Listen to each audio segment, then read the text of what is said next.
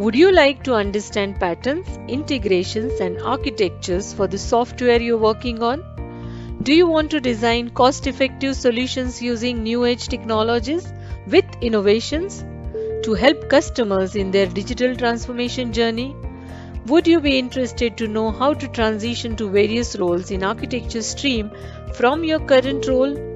Do you have questions around how you, as a woman architect, would be able to cope up with new responsibilities and want to know if your organization has support to offer for you to grow as an architect? If you feel you are constantly having such thoughts and questions, ArchEmpower is a podcast for you, an opportunity to listen to role models, their inspiring journey as architects, and empower you to carve out your chosen path to being a successful architect at Capgemini.